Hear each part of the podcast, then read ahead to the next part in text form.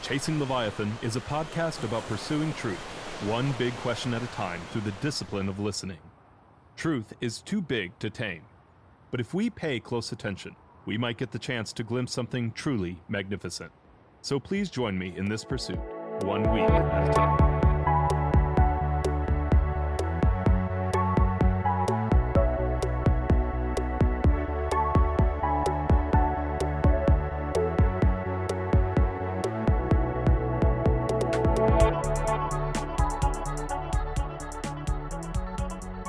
Hello, and welcome to Chasing Leviathan. I am your host, P J Wehry, and I'm here today with Doctor Samuel W. Franklin, a lecturer at the Delft University of Technology, where he teaches history and humanistic thought to industrial design students.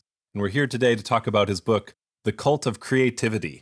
And uh, really excited about it today. Uh, Doctor Franklin, wonderful to have you on. Um, thank you for being here. Thanks, P J. I'm excited to be here. So, Uh, why did you feel the need to write this book? Uh, you give a little bit of a personal bio at the beginning. I love that. Um, mm. But also from a, a professional uh, side of things, what led you to this project? Yeah. Um, good question.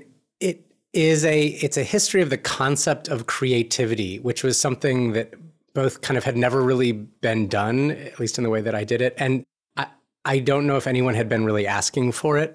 Um, But I felt it was important because when I undertook the project, particularly, but I think still today, creativity was all around. Like, we were just awash in books on creativity, on how to be more creative, on the, the science of creativity, the neuroscience of creativity, the, the philosophy of creativity, um, ten steps to be more creative, unleash your creative mind. There were blog posts, there were creative mornings.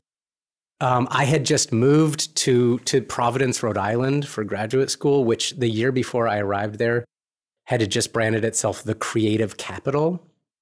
And I think it was one of actually many cities that were trying something similar, sort of defining their whole identity as well as economic development strategy around creativity, around the, the idea of fostering creativity and and and reaping whatever social and economic benefits could from come from that. So it was a real creativity moment. And I was reading some of this. Okay, so on one hand, this felt great. This was really fun, like a creative city. That means more art. That means more fun tech. It means nightlife. It's uh, it's young. It's vibrant. It's museums. It's it's it's all stuff that I like. Um, and as someone who, as I did explain in the book, had always been told I was creative, this felt lovely. It felt like everyone was saying I was the most important kind of person um, in today's society. There was a lot of still a lot of kind of new economy talk. This was all in the context of this idea that um, in America and, and Europe and, and the West, that the old era of in, in dirty industry, of like making things and manufacturing, was disappearing. And with it, the old culture of the button-down gray flannel suit, follow the rules, sit in your desk, fall in line. And what we were entering was, was an information economy or a knowledge economy, or as some put it, a creative economy, where creativity and creative people were going to be the, the, the kind of saviors and also the winners. And so for someone like me, who, who had all the kind of hallmarks of being a creative person, um, this this felt really great. At the same time, it felt really bad, like it was hiding something bad. It it felt quite self-serving, like I wasn't sure whether me as a creative person was actually um, going to contribute anything that worthwhile to to the world uh, or or to the economy. Um, a lot of these economic development strategies based on the idea of promoting economy were essentially just trying to attract highly educated um, knowledge workers who would um, produce cycles of gentrification that was not a particularly great um, or equitable strategy for economic development, even though it sounded really nice because it was creativity. And um, and and I also sort of felt like there was some kind of um, synergy, I guess, between this cult of creativity, as I came to, to call it, this kind of idea that this state of affairs where creativity is this thing that everybody kind of can agree upon. I felt like it had some synergy with a larger culture of of work, and particularly of like overwork, and of these messages that you should do what you love and love what you do, and and and you should always be kind of working, and work should feel like play, and all this stuff that again sounds really great and was kind of an ideal that I had been brought up to pursue, but which I found was, um, let's say, um, Um, it, it was kind of underwriting or hiding a lot of uh, exploitation and self-exploitation. And I felt like I was became sympathetic to people like Richard Sennett, who was writing at the time about uh, a need to return to a crafts a craftsman-like ethic.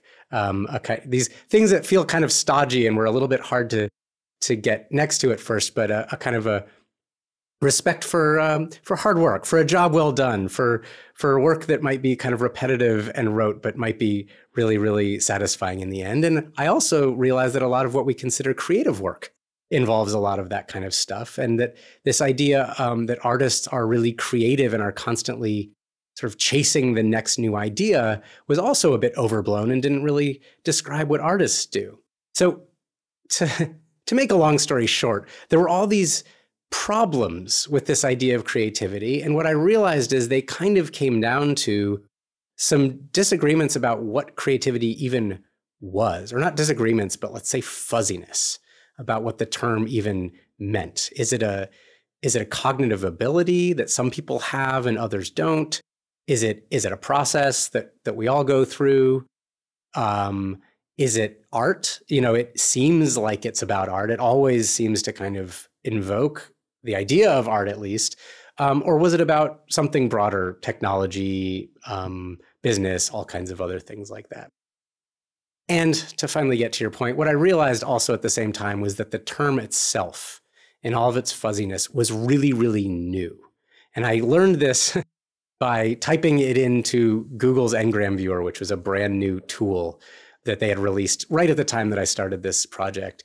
And I typed the word creativity in, and I saw that it was really, really new. Like, it didn't even enter our vocabulary until the nineteen fifties, which for an idea, for a word that sounds like an ancient idea, sounds like something that the Greek philosophers would have been debating, and that at least Kant would have been writing about, and that, you know, at least Dewey or John Dewey or someone, none of them Um, use that term itself. And so I started wondering, could it be that it's not the it's not the case that this term creativity is now being used kind of more broadly or in ways that it wasn't intended to be used, but that it appeared at a time um, kind of recently to to essentially to confuse us. And that, and that's that's so so I went about trying to figure out, like, trying to get inside that curve, basically, that explosion of creativity talk. Who, who was using that word? What were they using it to say? Why did they adopt that word and not other near synonyms like imagination or genius or ingenuity or originality? What was it about this term creativity that was so um, kind of attractive to those people at the time? What were they about? What were they dealing with? What was their context? And um, how did it continue to be so resonant today? Uh, one, thank you. Uh, you have left me a lot to to think about and a lot to ask about. Um, that was probably the longest single recital of that answer that I've ever given. So well, I, that's a great I hope you're answer. Serious about listening. Yes. No, it's, I am. I am. No, um, so... Uh, A couple things. One is, uh, I myself have said it, but I've heard over and over, love what you do and you'll never work a day in your life. That's all, like, yeah. That immediately popped in my head. Um, uh, two personal uh, notes. Uh, one is that I work, uh, my day job, uh, my wife and I run a digital marketing agency, and we mm-hmm. work with keynote speakers.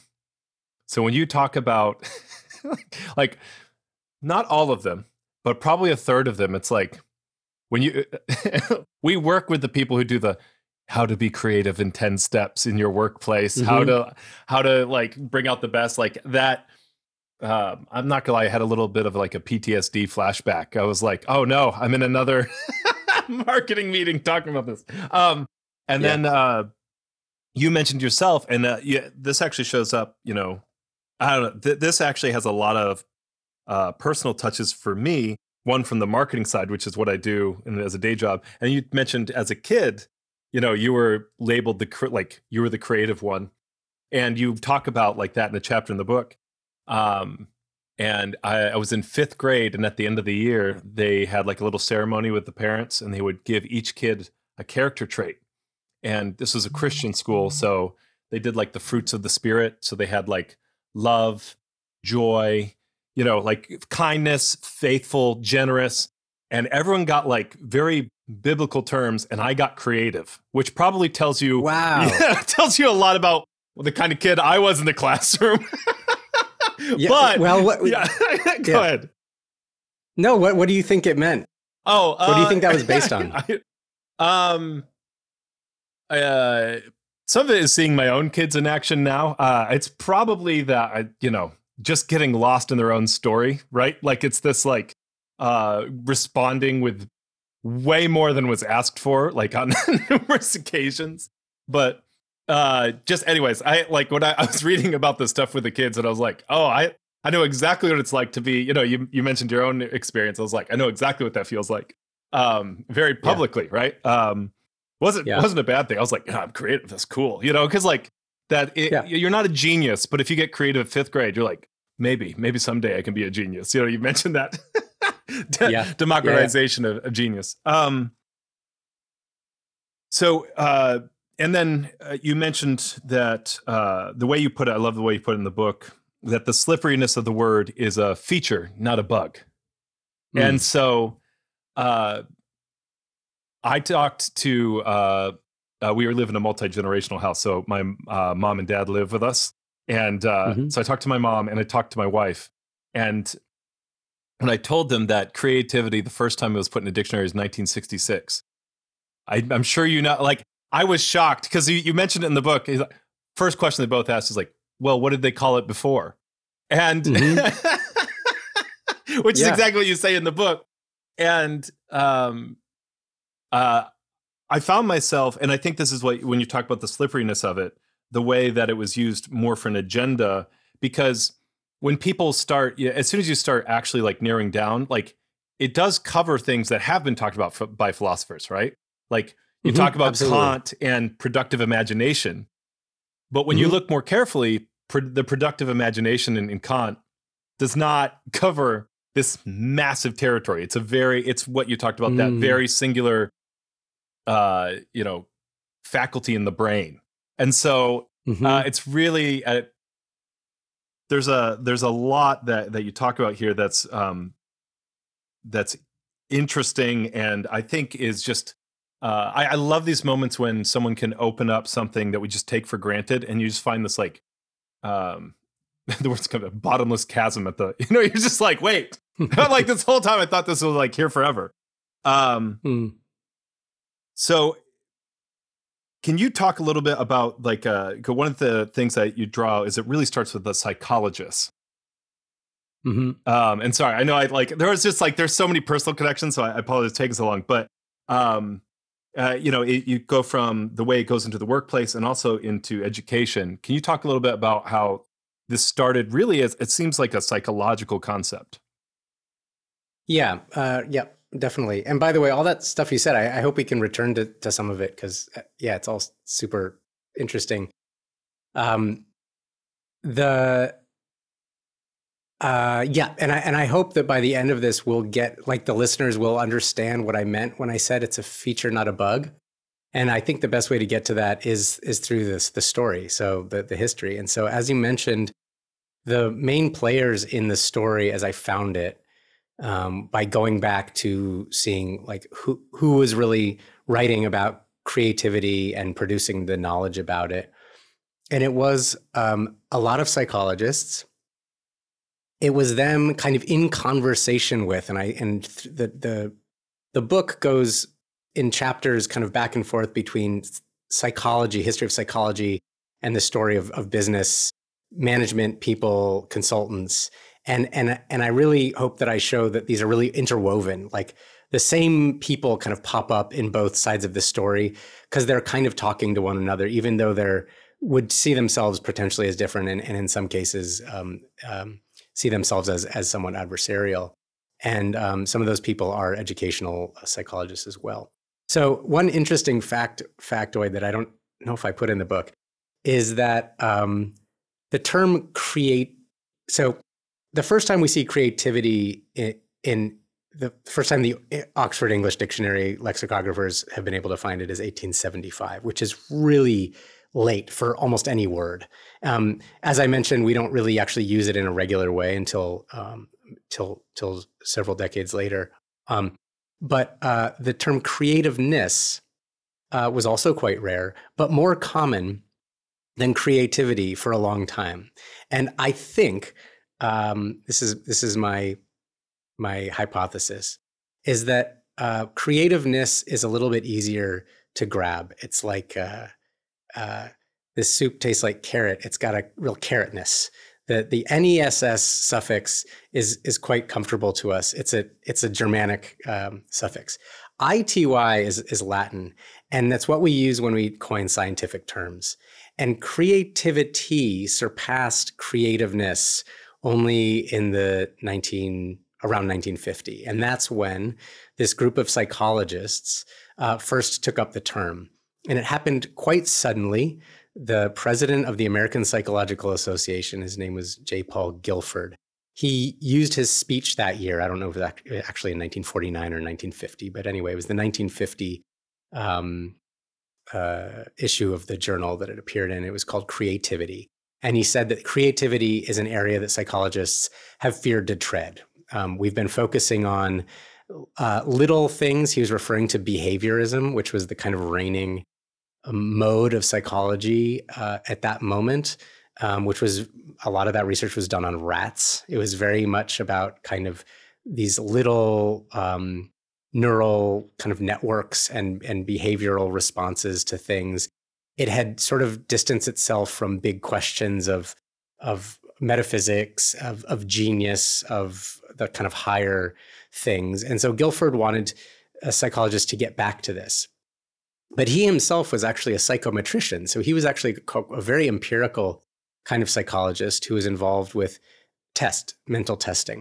And so what he was actually trying to do is to reorient um, the science of mental testing, which had been obsessed with intelligence, and reorient it toward creativity, what he called creativity, which for him was kind of a broader scope, which would involve big questions of genius and of the, the higher sort of aspects of humanity, but which would also include more pedestrian moments of, of cleverness or of problem solving.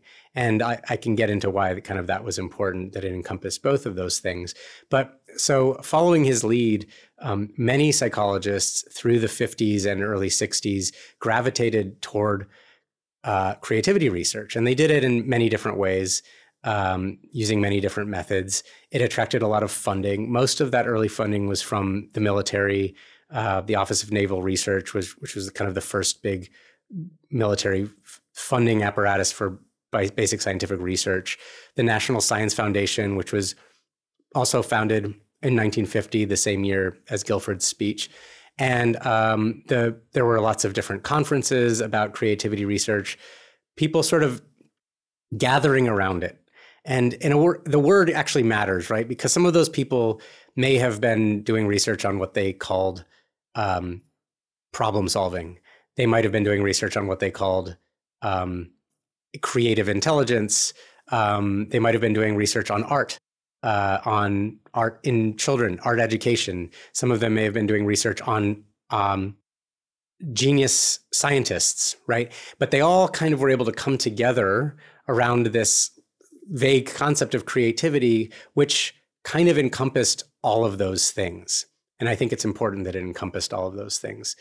Um, it, from the beginning, had a quite practical Uh, use. As I mentioned, like the National Science Foundation, they went to this guy, Calvin Taylor, and they said, hey, we need to find a, um, a testing regime to identify um, the best scientists for some kind of uh, graduate student fellowship that we're doing.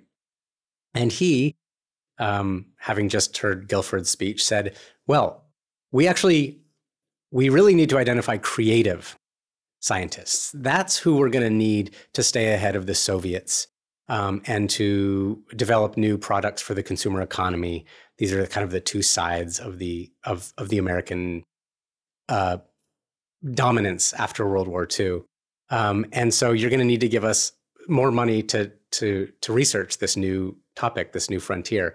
And so the National Science Foundation funded these conferences that happened every couple of years in Utah, where all these people gather and talk about kind of all these various aspects of this of this concept that's starting to kind of concretize around creativity. Um, and uh, I can say a lot more about that, but the one thing that I'll add is that from the beginning, a lot of the people who were attending and who were um, involved in the, the committees in those conferences were uh, research directors at corporations, um, in various military branches.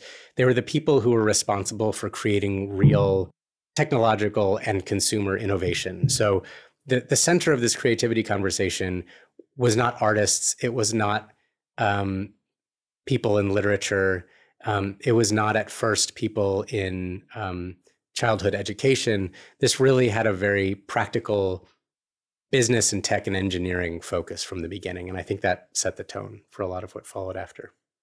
There's a cynic in me that says it was businessmen pretending to be artists, kind of like, and this is why we see the locus of a lot of this in Silicon Valley today. Would that, that's, or is that too, yeah. is that too sharp?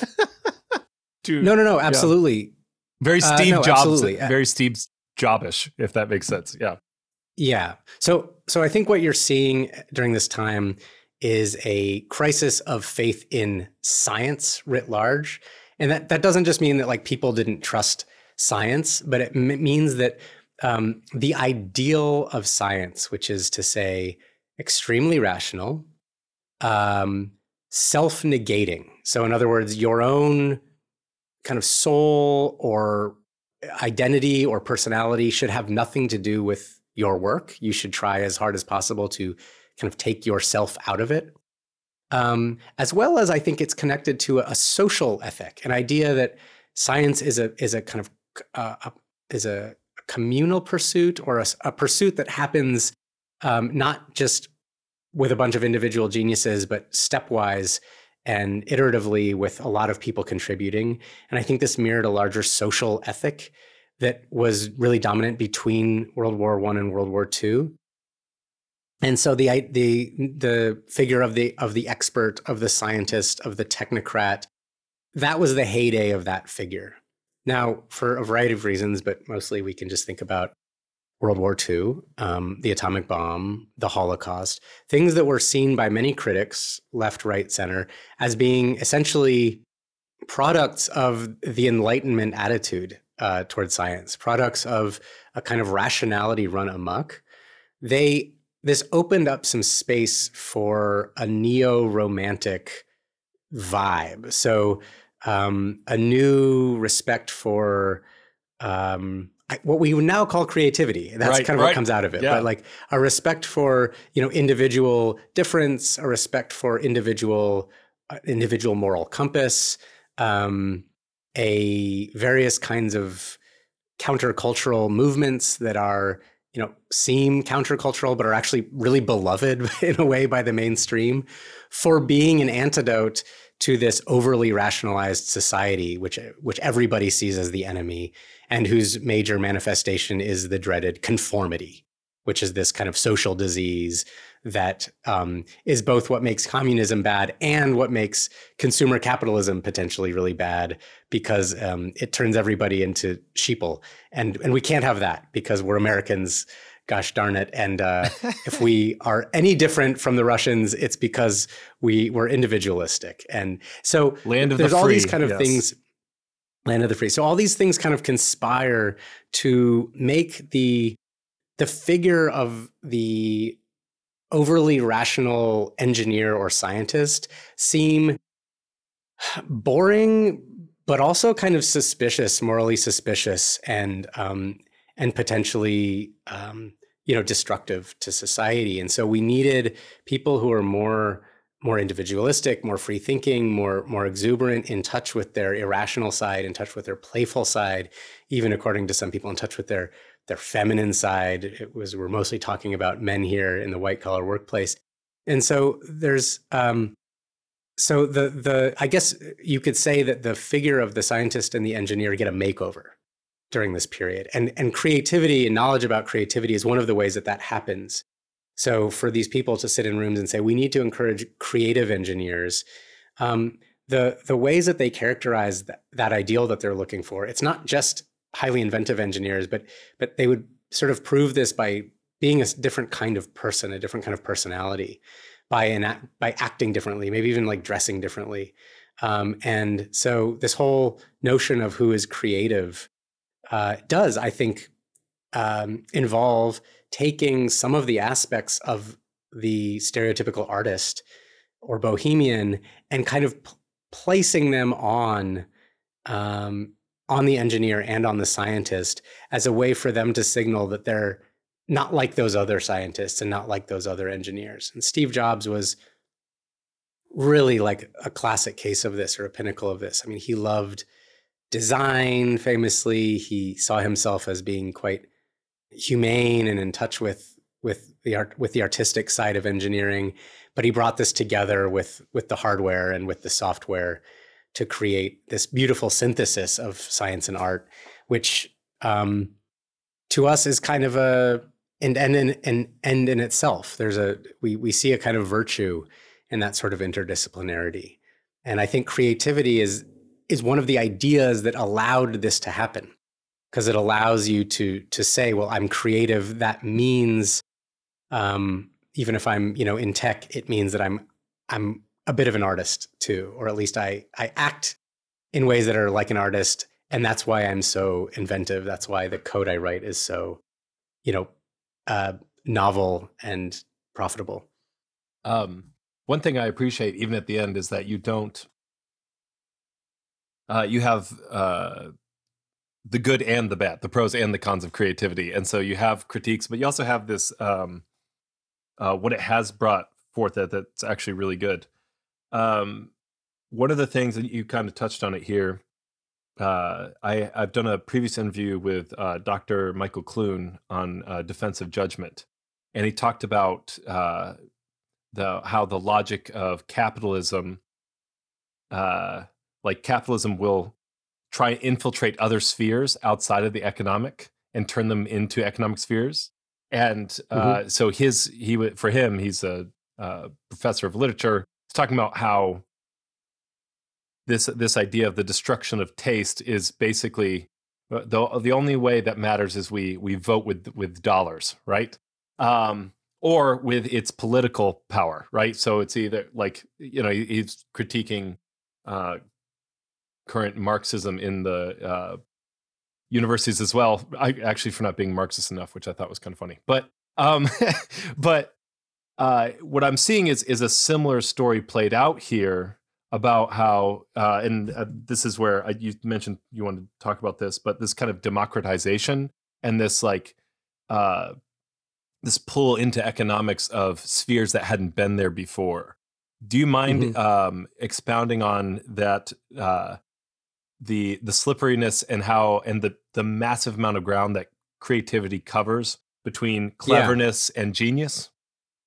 Yeah, right. Yes. Um, yes, I'll say that. That's great. And I'll, and I'll try to connect it to um, the logics of capitalism.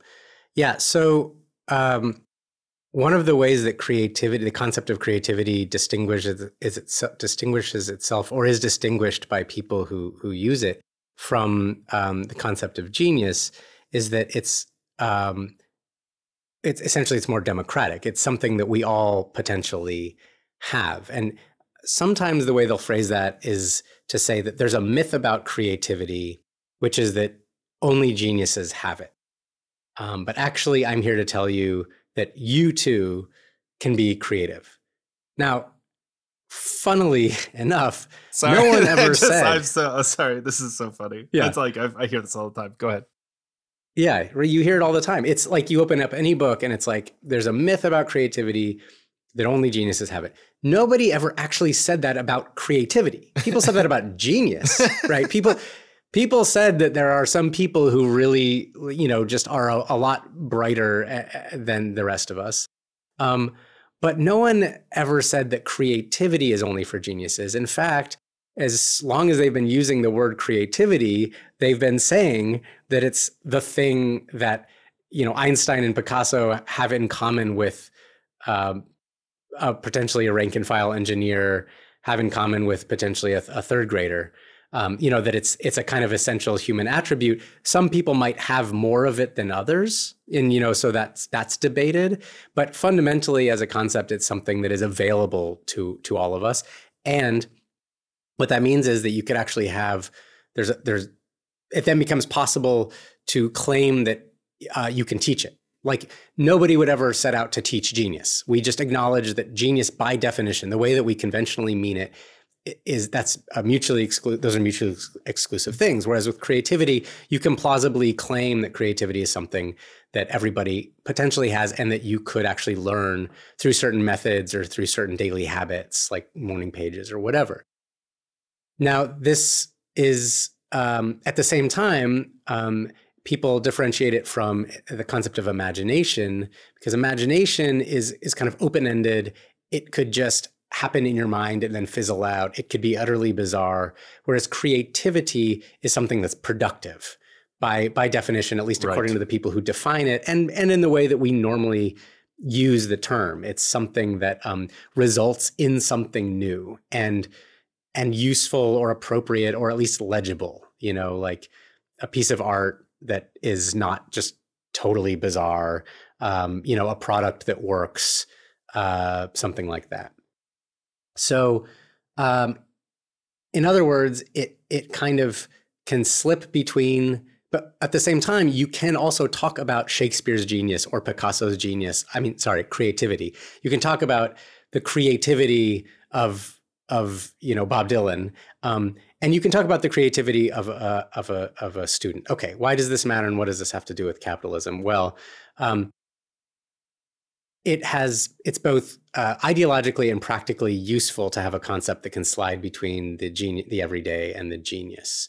Um, and the practical reason is because if you are a someone who's basically in charge of innovation in advanced industrial capitalism, if you're a research director at a, a R and D lab, if you're um, a C E O of a company that um, manufactures and has, you know, and employs engineers for for improvement and research and development, um, it's in your interest to be talking not about genius, but about something that all of your employees might be able to have, or that you might be able to encourage company-wide.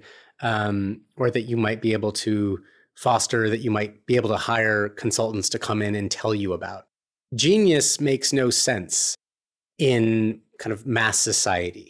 The, the narrative that people tell is that um, early capitalism was the, was the land of the geniuses, the genius entrepreneur inventors, the Edisons, the Graham Bells, people who, you know, had these brilliant ideas and, and invented them and then made a bunch of money on them. Now, of course, that's not actually how Edison worked. He actually employed a lot of engineers to do trial and error and uh, wage aggressive copyright litigation, uh, patent and uh, litigation. But but but the the idea is um, that, you know, the genius was a, a creature of an earlier phase of capitalism, and we've moved past that.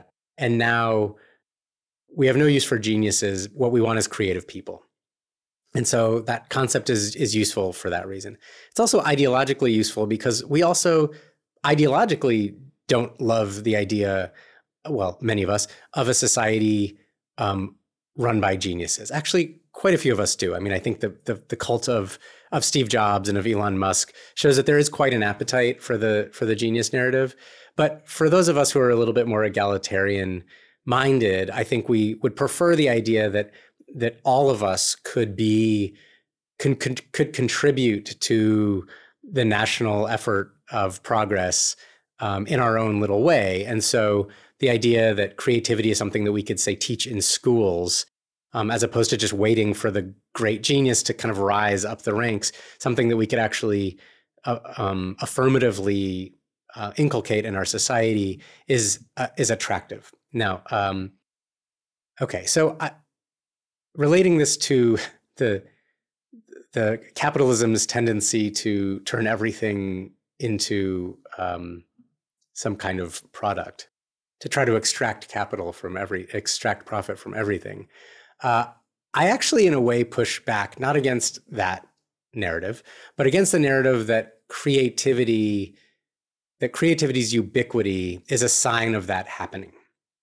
So what a lot of people think when they hear all these TED Talks and marketing speak about creativity is they think that this concept that used to stand for something good and pure, it used to stand for, you know, uh, some sort of pure realm of art and self-expression, has now been co-opted by capitalism, um, and is being used, is being bastardized. Like the idea is being bastardized, and now all these kind of dumb advertisements or whatever are considered creative, and they really shouldn't be, because we should only consider real art to be creative or something. This is where I don't quite get the logic, because I don't really know where you draw the line between the two. It's not to say there isn't a um, an important difference between um, production for profit and production for other reasons, but I just don't know where you can really draw the line between true creativity and and and dirty creativity.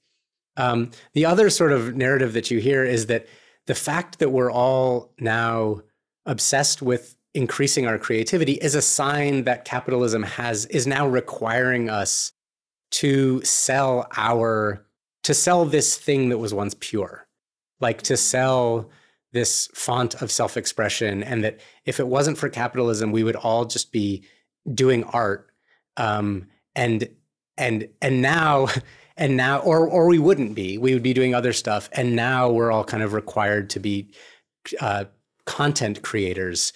And even in our leisure time, we have to be on TikTok producing, you know, videos um, for whatever, for TikTok. So, and for free, we right. should say. And and that and that the the the the value that's extracted from that, from our attention and from the hours that we spend via advertising.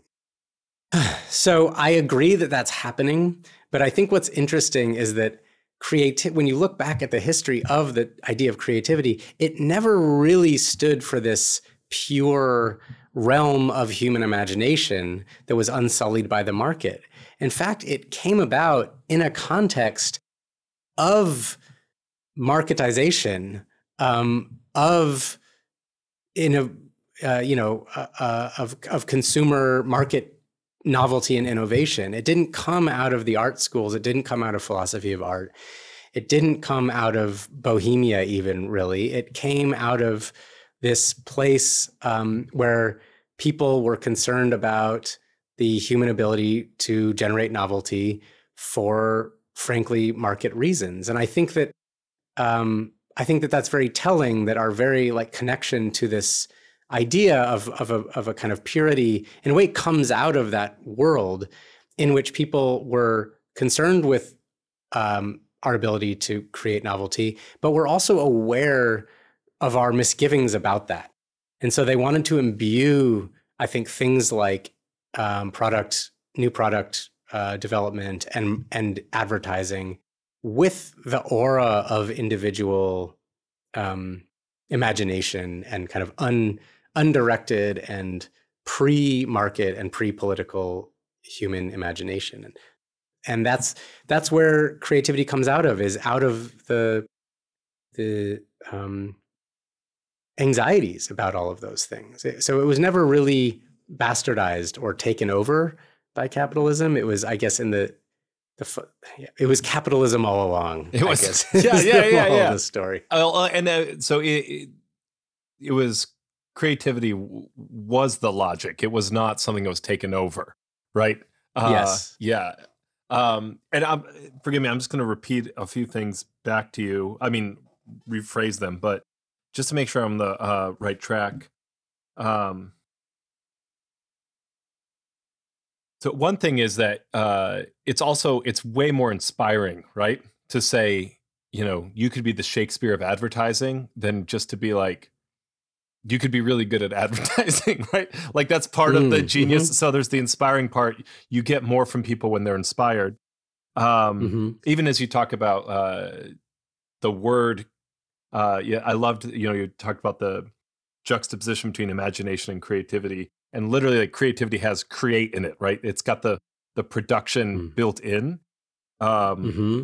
And uh, one thing that I found uh, as you talked about this is that um, even as you talk about Steve Jobs, even as you talk about Elon Musk, um, and again, this might be cynicism on my part, uh, as I talk to people who love uh, those sorts of uh, people, there's an educational component and there's this inspirational component where it's mm. like, uh, I, there's a it, a lot of this is based in psychology, right? So there's a lot of different motivations at, at play.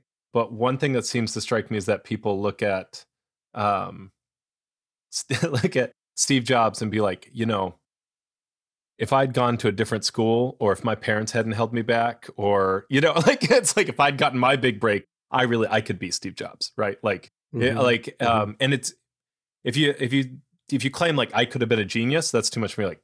Really, I'm a I'm a creative person. I just need my big break, mm-hmm. right? And so yeah. I think that's that's part of it. And the I, I think it's because genius is so far out of reach. There's the educational component side too. If you tell people you can write like Shakespeare, they're going to be like, they're going to you know you're going to get if you're like if you say you can write like a genius, that's too much. But if you say you can write, you can be creative like Shakespeare, then that's where you get this educational component. Is all of that, yeah. like, am I am I tracking with what you're saying? Yeah, absolutely. Yeah, I think that's all happening in this in the creativity literature. There's um, the creativity literature is based on the idea, which is the idea of creativity, that there is a general kind of um, there are general kind of rules or properties of the ability to come up with something new. Now, just to be clear, I'm not sure that's really borne out. Like in science and research, I think the more they study it, the more they realize that people who do really well at at one thing, um, people who are really good writers are a bit different than people who are really good painters, are a bit different from people who are successful entrepreneurs, are a bit different from kids who can't follow directions. um, you know. Um, and even if you line up like ten artists, they have like ten different ways of doing things, ten different processes, ten different brains, ten different, you know, that. So, but, but there's something attractive about this idea that it's all kind of made of the same stuff. And so, um, I think both of your answers are good, that there is a, a, a kind of a dignity to saying, um, reading about, say, how Bob Dylan works.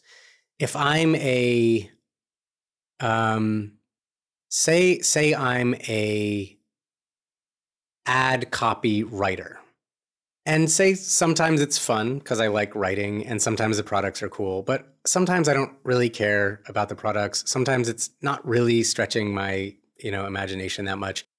And say I flat out don't even really believe in a lot of the products that I'm using. And I'm kind of like, yeah, okay. Now I could pick up a book that's like how to write copy.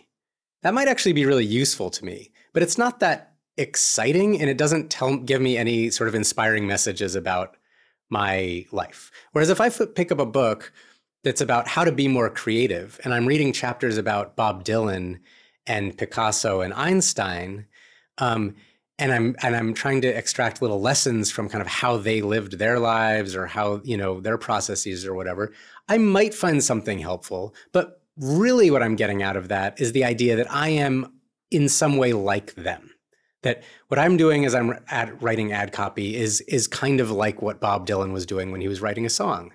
Now, it's there are similarities for sure, like writing is writing. I'm not I'm not trying to create a hierarchy here um, between Bob Dylan and a copywriter, but I'm saying that um, there are differences. And I think that there's some work that's being done when you're writing about Bob Dylan to learn how to be a better copywriter. It's funny, the writer Thomas Frank wrote a really funny piece about all this creativity, all these creativity books, maybe about ten, fifteen years ago. And he said, it's funny, you'll you'll read about, you know, uh, creative geniuses to learn how to invent a better mop, but you never read about the invention of a mop to help a jazz trumpeter work out a better solo, right? Right. And that's because we understand that playing a good trumpet solo is not actually really about something called creativity. It's about being really good at the trumpet. You know, it's about having a lot of licks under your fingers. It's about understanding the music theory. It's about practice, practice, practice, practice. But the idea that there's something called creativity that might actually kind of in a way like jump, leapfrog or jumpstart all that really, really practical um, skills and know-how um, is really attractive to us. Um, And uh, does, did I already then answer the second that you were saying? It kind of gives a dignity to it. But then, what was the second? Um, your second part of your explanation. Um, well, there's also that. Uh, there's the the. I think you you kind of brought the two together because like I was talking okay. about like with Elon Musk and Steve Jobs, like you have people who oh, are right. working you like could be literal. Like them. Yeah, you're like you're yes. Like, it, it, yeah. it allows you to make excuses while still being like participating. You're like, I mean. I'm basically right. well. So okay, no. So I'm glad you. I'm glad you reminded me of that because that's the other thing it does. So it the idea of a general creativity it brackets and ignores kind of all the specific um, domain skills and know-how and knowledge. It also brackets um, all the economic and political and social constraints on people, right? And this is something that all self-help self-help. does. So this is not just about creativity books. This is any any book that's about, you know, rise and grind, hustle culture, you know, pay yourself first, like w- all that stuff. It pretends like we live in a, in a fair world where there are no real, you know, material constraints to people's lives.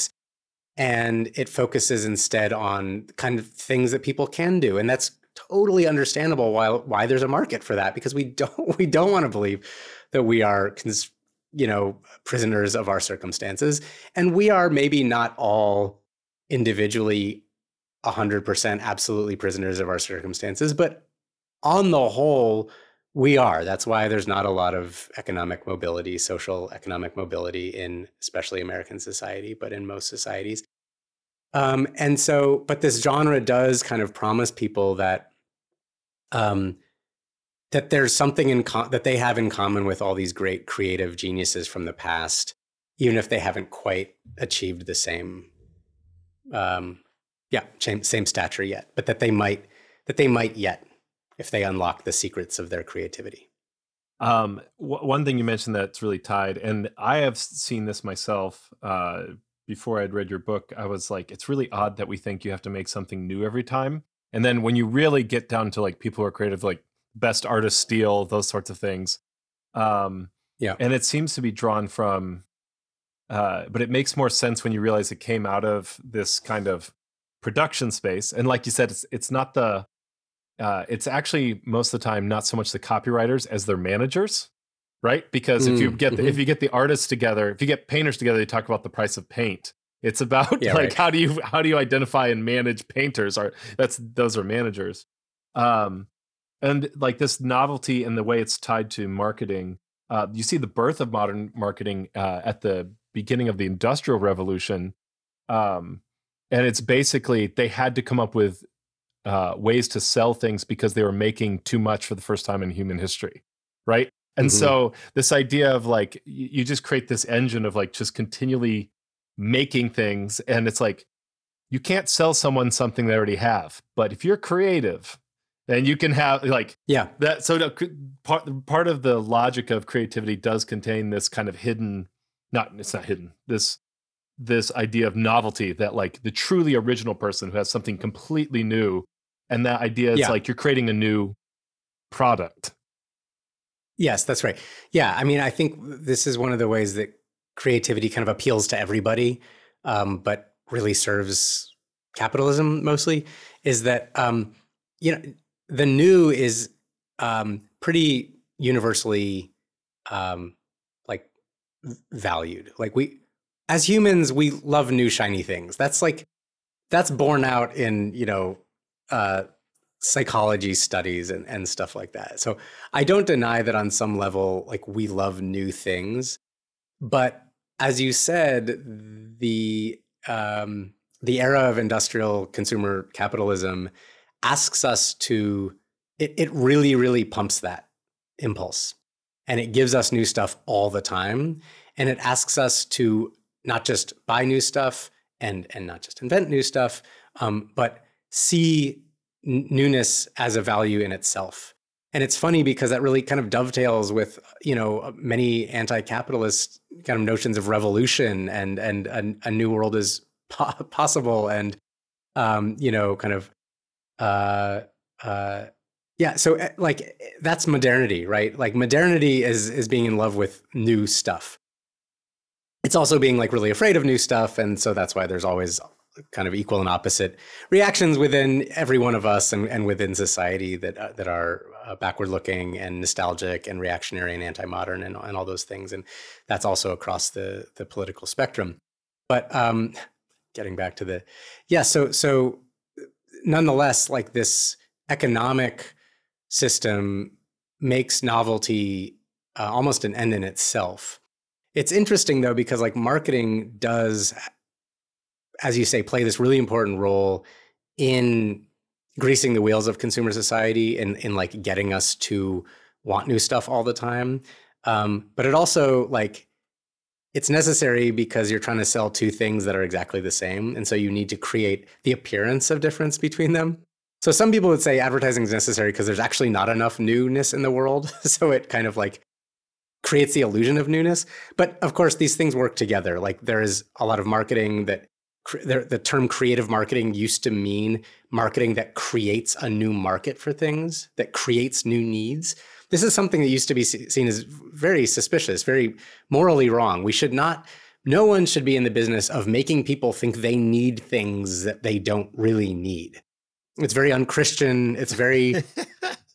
You know, it's very un, un, un-Protestant, um, it's unthrifty, it's kind of like all, it goes against all the sort of traditional Republican ideals.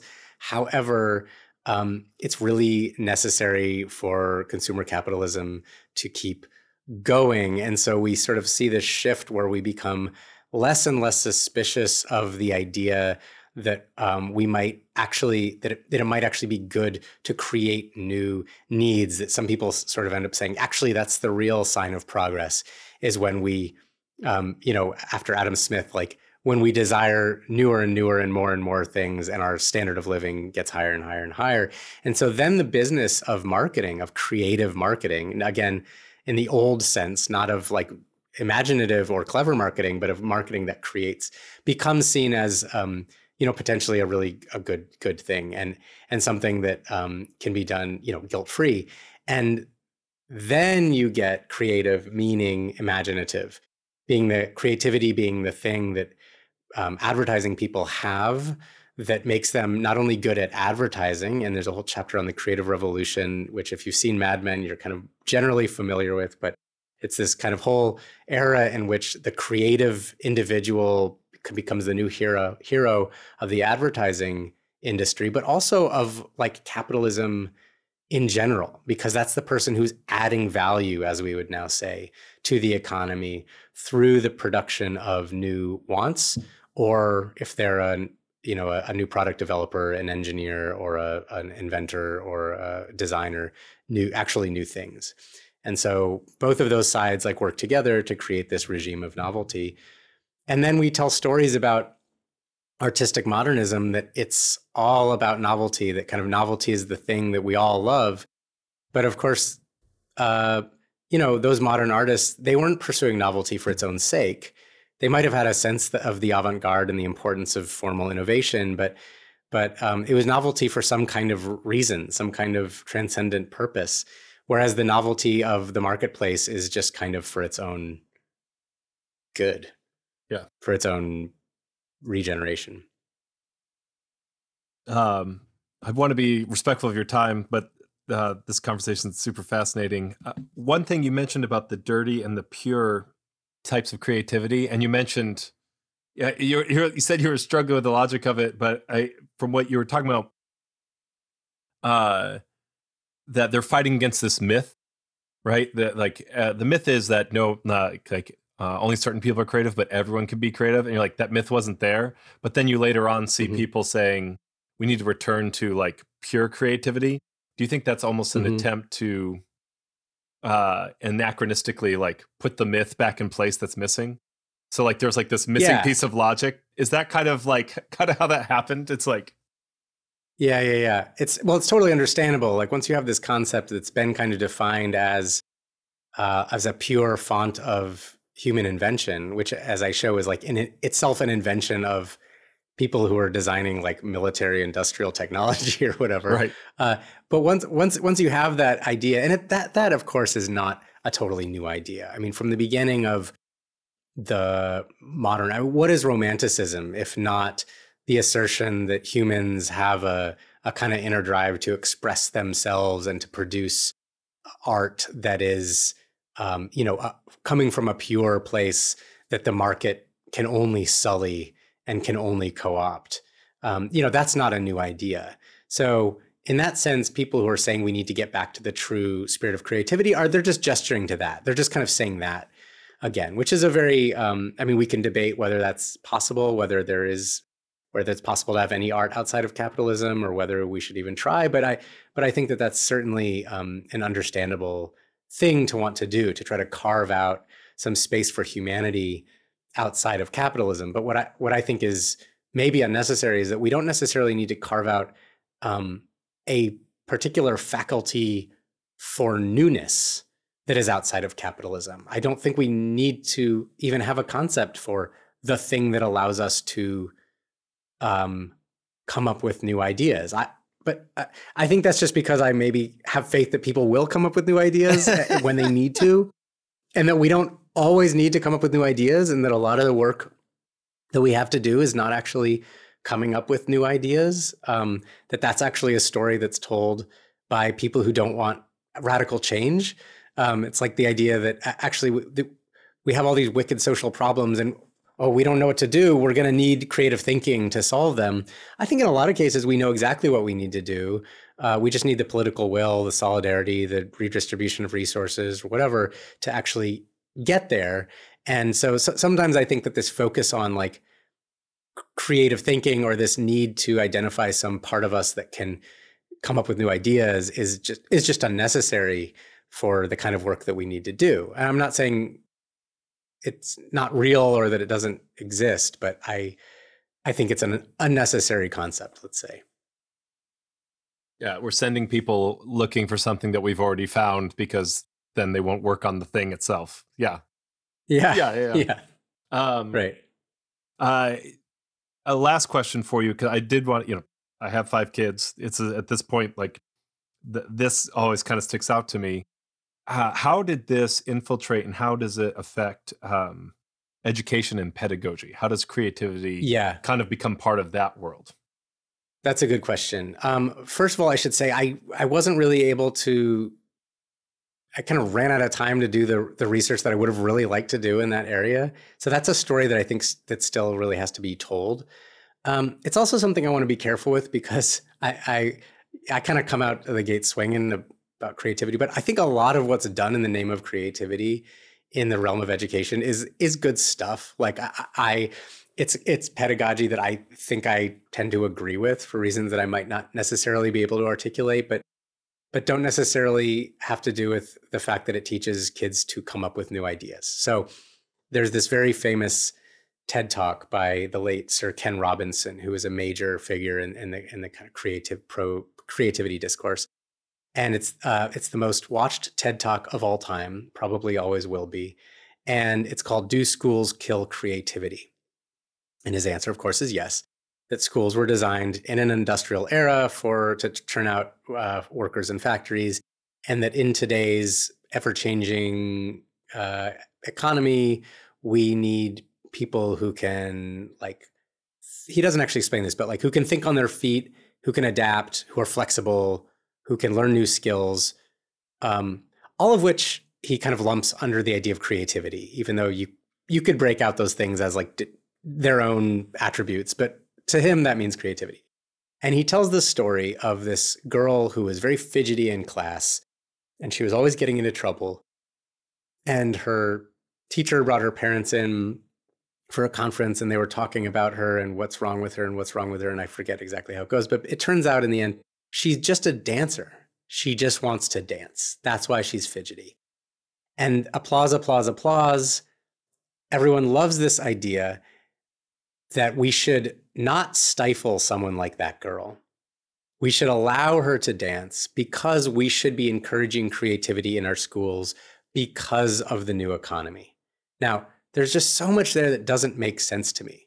Like, I'm fine with education that's like ninety percent dancing.